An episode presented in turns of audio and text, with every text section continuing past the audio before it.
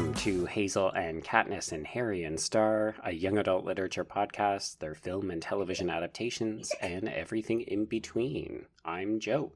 And I'm Brenna. and Brenna, I feel like we have special guest stars on this episode because. so we are uh, socially isolating, obviously, as everyone should be in this particular time, mm-hmm. uh, which means that coming to you live from my tiny home office is me and the Groot. And I just realized the cat, and I feel like he's definitely going to do something loud. Cool. Okay. yeah. yeah, and I have my husband Brian working steadily away as quietly as possible on the other side of the room. So, really, this is just like a big group session. We're all just doing our best, right, folks? Is everybody just doing their best? Yeah. I have to say, Joe, I have been so heartened to see people on Twitter talking about how HKHS Pod has been a little bit of um, a reprieve for them during this tumultuous, ridiculous time. And we're not going to talk about COVID 19, yeah. cetera, because I want to respect that people find this space to be a little bit of an escape. But I just want to say, I, I see you. I see you out there listening, and it just makes me really happy that we're producing something that's bringing some joy for people.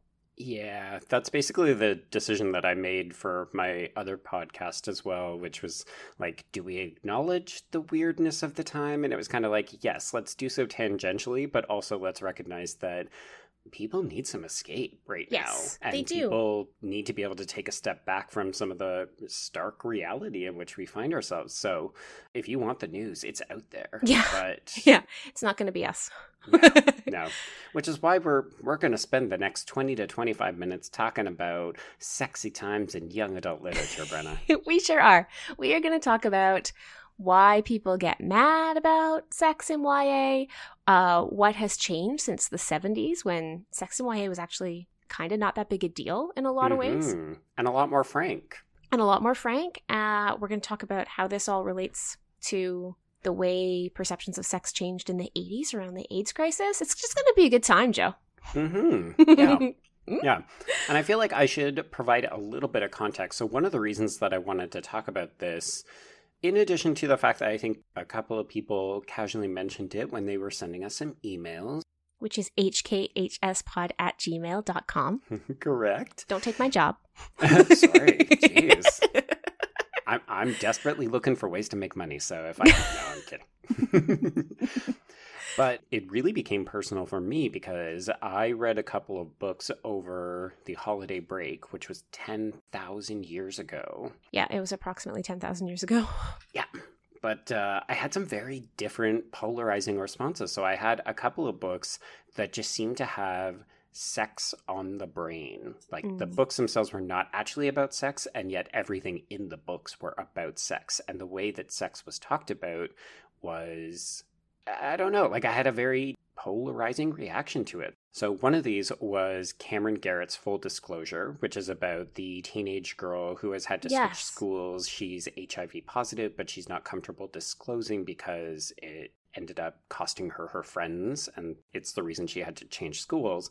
And the main character is very much interested in whether or not she can have an active sex life because she starts casually dating someone. And you know it's all conversations about disclosing the status. I mean she she needs to be transparent with this boy but the whole book then becomes just these roundabout conversations where she's talking to her therapist, she's talking to her HIV positive group, she's talking to her two dads, and she's not talking to this boy, and it, it's just very all sex all the time. Interesting. And then I also read this other book, which I've not talked about before. So it's called Jack of Hearts by Lev A.C. Rosen. And it should be noted that Camryn Garrett is a, it's not an own voices, but she is a young black author.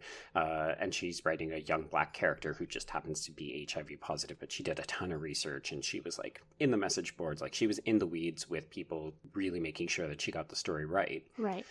Lev A.C. Rosen is a young gay man, and he's writing about a young gay teenage boy in a private Gossip Girl style high school. And they're both awesome. similar because it's about like people more or less getting blackmailed about the thing that they want to keep secret. Mm-hmm.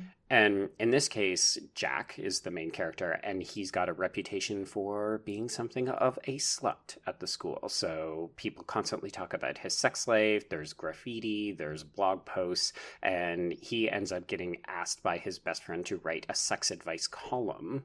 And then he starts receiving letters that tell him, you need to stop writing this, or else I'm going to make your life miserable and I'm going to torture you and do all these other sort of terrible things. Right.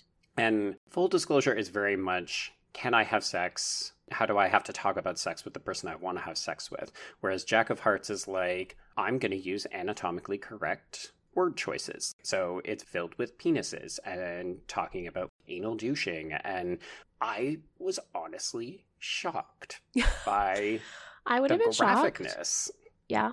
You know, I read it and I thought, okay, is it that I'm prudish? Or is it that I'm an adult and I'm reading this book, which is talking about teenagers and their sexuality, and therefore I am mildly embarrassed? Or is it that I'm too used to something like, and I'm going to bring in my third example, I also got the chance to read Red, White, and Royal Blue by Right. Casey McQuiston. And Which you loved. which I loved, but it's also very fantasy. Like there's Mm. plenty of sex in that book, but it's very much we fell into a closet and I ripped open his shirt and then three paragraphs later it's we were lying in a sweaty mess, huffing and puffing. Wow, that was great. And you're thinking, okay, so what happened there? It's so primarily fantasy Hmm. and it's a romance. So it's very much use your imagination. God, that was a very long caveat, but I essentially got thinking about the way that sex scenes in particular are written. And then, yeah, when you and I were thinking, how do we approach this? It's very much a rabbit hole. Like the way that sex is written for young adults has changed dramatically in the last two to three decades. Yes, it has. And it's sort of changed and changed back a few times. So there's a really great article from the New York Times. It's called In YA Where Has All the Good Sex Gone by Lizzie Skurnick. It's from a couple years ago. too. It's such a good article, right? Yeah. Because it gives you the history. Because I remember there were these books at the library. They were shelved with the other teen books, but like for some reason you could kind of tell that you weren't supposed to actually check them out. Like you just read them Right. in the library. Yeah. These are not the books that you can take home to mother because Yeah. they contain dirty bits. And I'm thinking about like Forever by Judy Blume. I'm thinking about Family Secrets by Norma Klein. Like these were books that had a lot of a lot of sex in them and a lot of consequences of sex, right? Like so Forever's got a whole scene about like having to get a gonorrhea culture done. I remember in Norma Fox Mazer's books, it was really like, I don't know, like the family was aware that teenage girls in particular, because I read books about teenage girls, like had sex. It was it was normalized in a strange way. And then we have this sort of era where I mean, Lindsay Skurnick in this article, she makes somewhat of an argument that now that we're in this moment where YA is not written exclusively for teens because it is such a wide crossover market, that you Mhm. end up with a lot of young adult romances that are sort of for the nostalgic benefit of adults as opposed to being for the sort of formative developmental use of teenagers. Mhm. Which I think is kind of dangerous. I do too. I had never thought about it this way, but she was like, you know, if you're an adult and you're reading a teen sex scene and it's making you uncomfortable, Uh-huh. um, it's because it's not for you. Exactly, right? Yeah. I should highlight, I definitely did struggle with Jack of Hearts. Like, there were so many times where I just, I honestly felt uncomfortable. But the parts of the book that actually work best are not the conventional blackmail narrative that's happening to this character. It's the extended excerpts of his column, which read like legitimate advice that I could see teenagers. It's very much conversations that teenagers would be having, questions that they would be having. Like, okay, if I do want to experiment with anal sex with my same sex partner, or if I'm a girl, you know, like what does that mean for me? And he actually gives you instructions on, like, this is what you can expect. This is why you would think about this.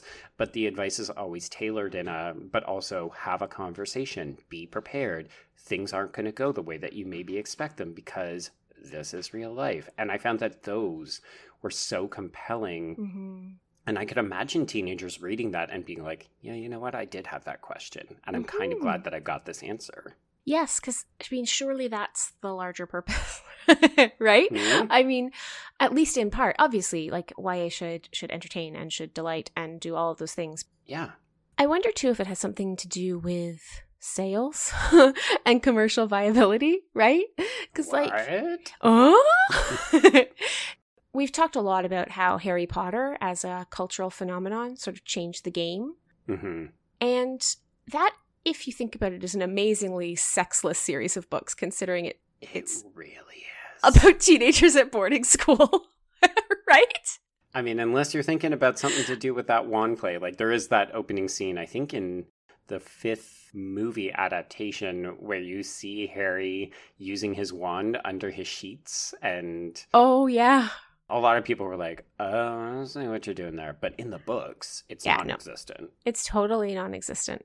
And it was so successful and so popular, and it shaped so much of what came after that I sort of wonder if part of what is so easy to sell about Harry Potter is that there's a certain amount of nostalgia for a kind of childhood that is a lot harder to sell to adults if it involves sex, mm-hmm. I think. Yeah, and I think we can extend that to the other big phenomenon in YA, which is, of course, Twilight, which is all by design because of the author and her religious beliefs. It's basically all about abstinence yes. until marriage. So it's all about stretching out the tease. You mm-hmm. know, the idea of playing with sexuality but never indulging in it because the minute that you introduce sex into it, it suddenly becomes a very adult thing. Yes. And yes. then you immediately get pregnant.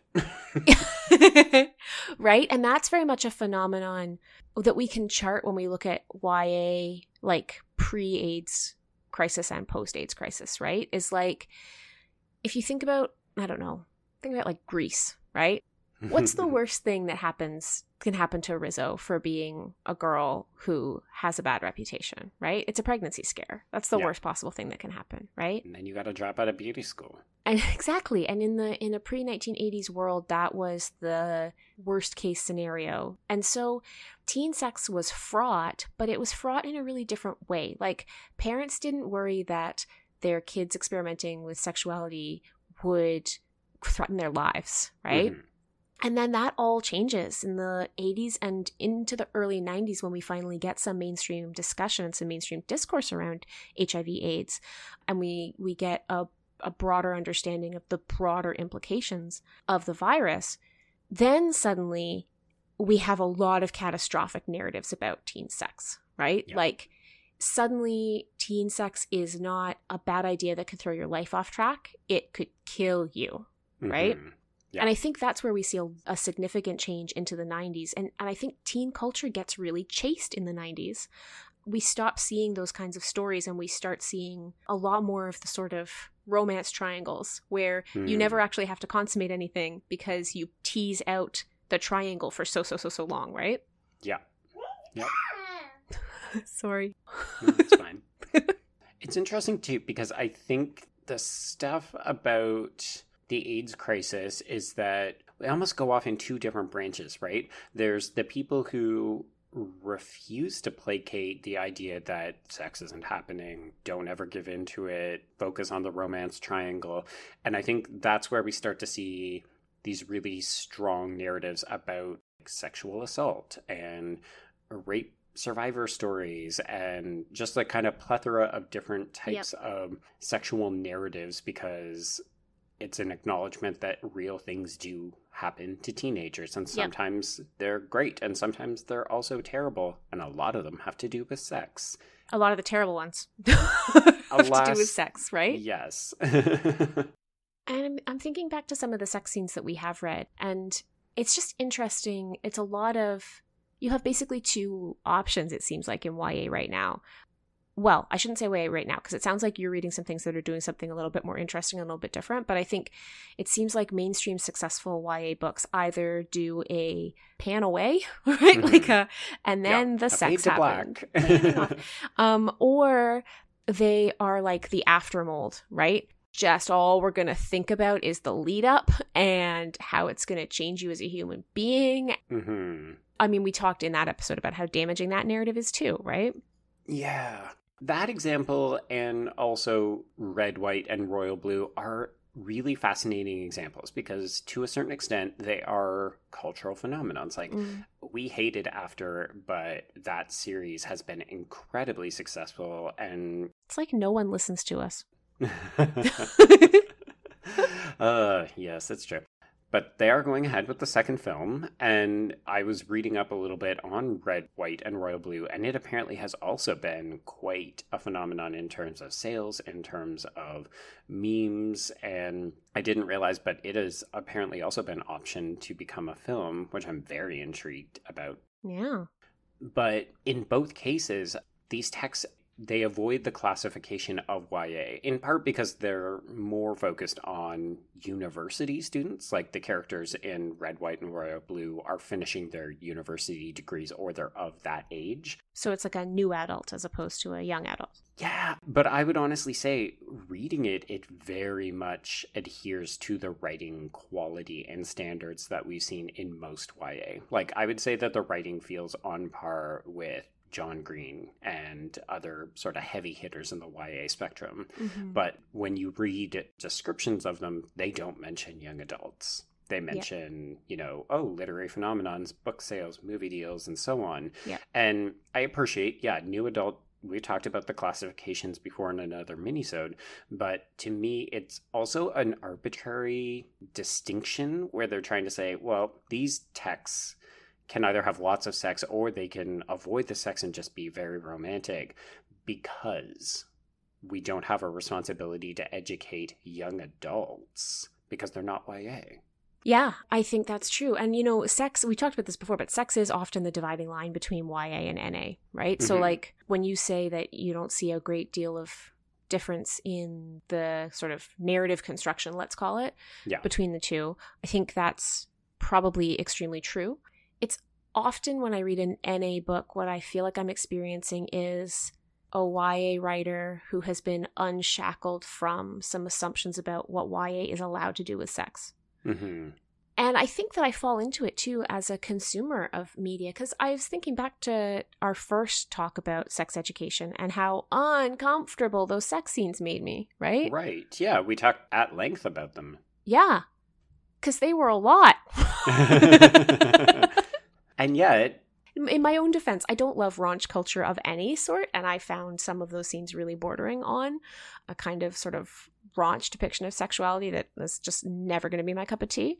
right.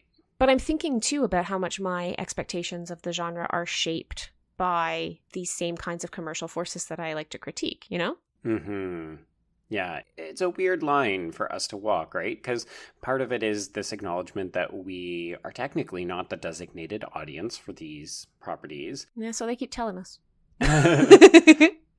but at the same time, I think that also undervalues the attempts that a lot of. I think we also have to be realistic. Uh, Part of the reason that YA has thrived recently is because they are tapping or trying to tap into the nostalgia that adults have for certain periods in their life, and they are marketing to us. mm-hmm. So I'm very intrigued by this idea that these texts have a responsibility and my own reactions. It's like I can't seem to put a finger on if they need to be frank and maybe a little bit raunchy if it makes the case for education and helping teenagers or if it's kind of like mm, no that makes me uncomfortable and i don't want that get that out of my ya so i recognize that i'm a bit of a hypocrite I mean, but both are true, right? They make me uncomfortable. And also, Mhm. right? right I've been thinking back a lot to books I read as a teenager that were very frank about sexuality. I read a lot of Aidan Chambers books when I was a, a kid, and Aidan Chambers is like, um, I assume he's still alive. He's a British writer of very much young adult novels, but primarily about gay men, young men coming of age, on Okay. queerness more broadly conceived. And he had this book called The Toll Booth that was about these disaffected youth who were working in a toll booth, okay like one of those toll booths that you basically have to like it's so far away it has a little like living quarters attached to it and i think Oh, one wow. of them works there and the other two are either runaways or they spend a lot of time away from home it's been a long time since i read this book and i think i must have lent it to somebody because i have all my other Aidan Chambers books but i don't have that one okay. and there's this um there's a love triangle that emerges between there's a central character who's a boy and there's another boy who i think is the one who actually works at the toll booth and then there's a young woman and they, there's like this love triangle that emerges between the three of them and increasingly the protagonist feels like he's being left out of a very traditional love story that's emerging between these, these other two characters but he's still involved in a sexual relationship with the other young man right. Okay. and it was like Eye opening. I was so eye opening. I read that book so many times. And it was all of his books are these sort of teenagers who are kind of left at sea for all kinds of different circumstantial reasons. And he's definitely um, writes almost exclusively about very working class British gay men, basically. Hmm. Okay. But I just remember feeling like the first time I read that book, I had happened upon something I wasn't supposed to have. Mm. and there's a power that literature offers when it does that for young people, right? Right. It provides this other way of looking at the world. And I wasn't a particularly sheltered kid. Like, my mom's best friends were both gay couples. And, like, it wasn't like, a, oh my God, gay people exist, kind of like small town, like, whoa. It was more like desire, like reading about Mhm. desire and Right. how unwieldy and uncontrollable desire can be that was Mhm. so powerful as a teenager like holy crap because you feel like all of your unwieldy feelings are you're the only person to ever have Yeah. such unwieldy feelings right no like one has ever felt what I've felt. right and i'm i'm a weirdo because of it like no one has ever felt it and it's it's because i'm broken Mhm. and these books, which very much were about very broken young people in lots of ways, were just really, I don't know, disturbing and upsetting and beautiful and comforting. And they were Hmm. probably the most significant books of my teen years, just in terms of a different way of seeing how the world could progress. And the way sex and desire was described was integral to that, right? Like if it had just been a Suzanne Collins kind of love triangle, Hmm, it wouldn't have it wouldn't have worked that way, no right? it wouldn't have had that power and it wouldn't it wouldn't have framed my own experiences of desire in such surprisingly normative ways right Right. yeah and i think that's what these books when i think back to the kinds of books like forever i think that's what they did so well that maybe in our quest to have everything be a successful crossover or a potential movie Mhm. we've lost track of perhaps and i'm not being like oh nostalgia everything in the 70s was good like i'm not an idiot But- no, but I mean, I think we've acknowledged that the way that things are now manufactured as products has changed the way that they are therefore produced, and something has been lost. Yeah, we're not idiots that acknowledge, like, oh, everything was so peachy keen back then, and now everything is so safe and normalized. But there's something of like a zhuzh missing Yeah. from Yeah. a lot of these contemporary products. And I I feel it when I read them. It feels safe, and I don't know that I like it. It's interesting because that Lizzie Skurnick article, I wanted to read this part of it because it echoes exactly what you just said. She says, I wonder if the reason today's young adult fiction feels so sexually airless is that it lacks what made Blume and her peers seem so dangerous. Their books were physically arousing. In adult books, that trait is often a reliable sign of bad writing, but for teenagers who are still strangers or newcomers to sex, the bonus physical stimulation of something like Forever or Domestic Arrangements can be validating, a way of making pleasure ordinary, appropriate enough to check out of the library.